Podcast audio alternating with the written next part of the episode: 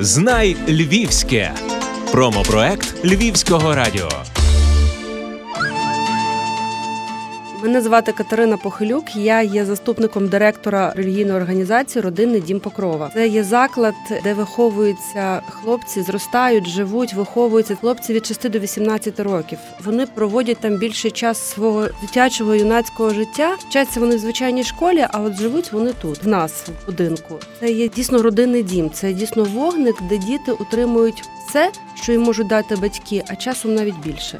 Я впевнена, що це місце, де вони почувають щастя, почувають родинну турботу і почувають себе потрібними, захищеними і щасливими. Я часто використовую слово щастя, оскільки я коли прийшла перший раз, я знаєте, як от є стереотипи. Я очікувала побачити зовсім інше. Я побачила, коли от перший раз просто переступила ворота центру, то я побачила щасливих дітей, безтурботних, жвавих, активних, веселих хлопчисок, які от бавилися на вулиці. Це ще був день вишиванки, і вони всі були вишиваночки. Всі в кожного своя вишиванка. В моїй голові не склалося, що діти, які потребують опіки, які позбавлені батьківської опіки, можуть бути такими щасливими, такі пікловані дітки. Я ніколи не чула, щоб хтось когось сварив. Так, зауваження безперечно робляться без виховання, без того ніяк, але от, от повага до дитини з боку старших. Знаєте, в мене був такий випадок. Ну, директор нашого закладу, то отець Михайло Чабан, і дітки десь їздили. І їздили як маленькі, от шестирічні, так і вже великі, такі високі. А вони ж виростають як тополі, богатирі.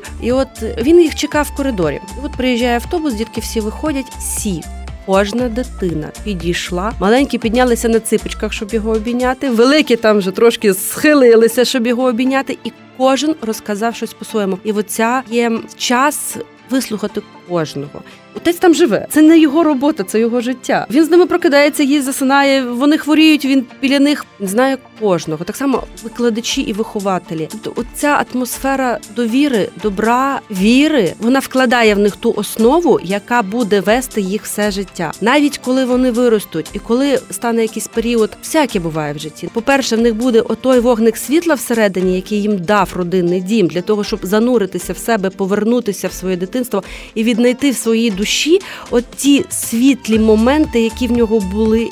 І повернутися до повноцінного існування, щоб душа розквітла. По-друге, справжнє братерство. Вони повертаються. Вони, навіть якщо випускники, вихованці, як пташенята розлетілися по світах, коли б вони не були у Львові, вони завжди прийдуть, завжди всіх пам'ятають. Підійдуть до кожного вихователя, до кожного вчителя. Це родина. Це дійсно дім, який готує добрих громадянин і чесних християн, як казав святий Іван Боско. Тобто, це направду все в дії, і ми би напевно раділи такому запиту в суспільства, щоб якомога більше сімей вивчали оцю запобіжну систему виховання святого Івана Боско і якісь психологічні, релігійні, духовні моменти тої внутрішньої духовної роботи в родині. І якби можна було в моєму житті щось змінити, то я би хотіла, щоб я прийшла туди на 10 років раніше, щоб стояти у витоках. Я впевнена, що в суспільстві навряд чи колись перестане існувати сирітство або діти, які потребують батьківської опіки. Але якщо дійсно воно на жаль існує, хай воно існує так, як воно існує в родинному домі. Любиш Львів? Обирай Львівське. Звісно, що в нас є донори, у нас є меценати, але ми би теж хотіли максимізувати автономність власними комерційними проектами. Це організовано у вигляді соціального підприємництва в Україні. Немає, скажімо, чіткого визначення, що таке соціальне підприємництво. Ми ці моделі запозичаємо з досвіду інших країн світу, але в економічній, отак, от парадигмі підприємництва єдина основна мета це є отримання і максимізація прибутку у соціального підприємства. Крім отримання прибутку, має мету, яка може бути чітко виміряна, яка може бути окреслена, і яка може обов'язково покращити щось в суспільстві, тобто це є саме власне досягнення тих цілей сталого розвитку про ООН, про які зараз ми говоримо, про які зараз ми скрізь чуємо. І власне в нашого соціального підприємництва є чітка ціль. Це є утримання комплексу. Це от нашого родинного дому і молодіжного навчального центру. Мій особистий напрямок, яким я займаюся, це є гостьові кімнати, конференційні зали і пральня наша. Гостьові кімнати представлені в двох типах: хостельного типу це з двоповерховими ліжками, і стандартного типу це на двох на трьох людей з санвузлом всередині. Ціни дуже демократичні, і тому ми радіємо гостям, радіємо групам, які до нас приїжджають, і радо їх зустрічаємо. Так само маємо декілька конференц-залів місткістю від 20 людей до 100 людей, де ми даємо конференційне обладнання і можемо давати конференційний супровід. Крім того, всього, наша пекарня і кухня може нагодувати наших гостей і зробити кавоперерви, кавобрейки. Вже запустили текстильне виробництво. Дуже би хотіли, щоб наше текстильне виробництво отримало розголос для того, щоб ми могли шити для тих підприємств, які використовують уніформу в своєму виробництві. Це, наприклад, брендовані речі для ресторанів, готелів, заводів, ну ж таки тих самих станцій техобслуговування, тобто будь-які брендовані речі. Маємо в своєму активі столярне виробництво, вироби з деревини, з художньою різьбою, тому що меценатство і допомога зовнішня вона є, і ми тішимося. Ми нескінченно вдячні тим, хто долучається до нашої справи, але все ж таки наша діяльність вона є системна, вона є постійна, і ми можемо її спрогнозувати і проаналізувати. І ми можемо бути собі впевнені, особливо якщо ми ще отримаємо підтримку, широкий розголос, що ми це робимо. Що в нас будуть ті, хто би хотів користуватися нашими послугами, купувати нашу продукцію. Це і є підтримка. Це не просто ви отримуєте якісь там благо, цінність, як це зараз на всіх тренінгах говорять. Крім того, що ви купуєте цінність для себе, наприклад, щось смачненьке, там варенички, якийсь тортик, чи ваші гості живуть у нас в гостьових кімнатах, чи ви проводите на нашій базі семінар, чи знову ж таки ви замовили щось пошити для свого закладу, для ресторану, чи для готелю, чи уніформу, чи знову ж таки ви відремонтуєте свою машину на базі нашої станції техобслуговування. Ці всі гроші підуть на підтримку знову ж таки наших соціальних проєктів.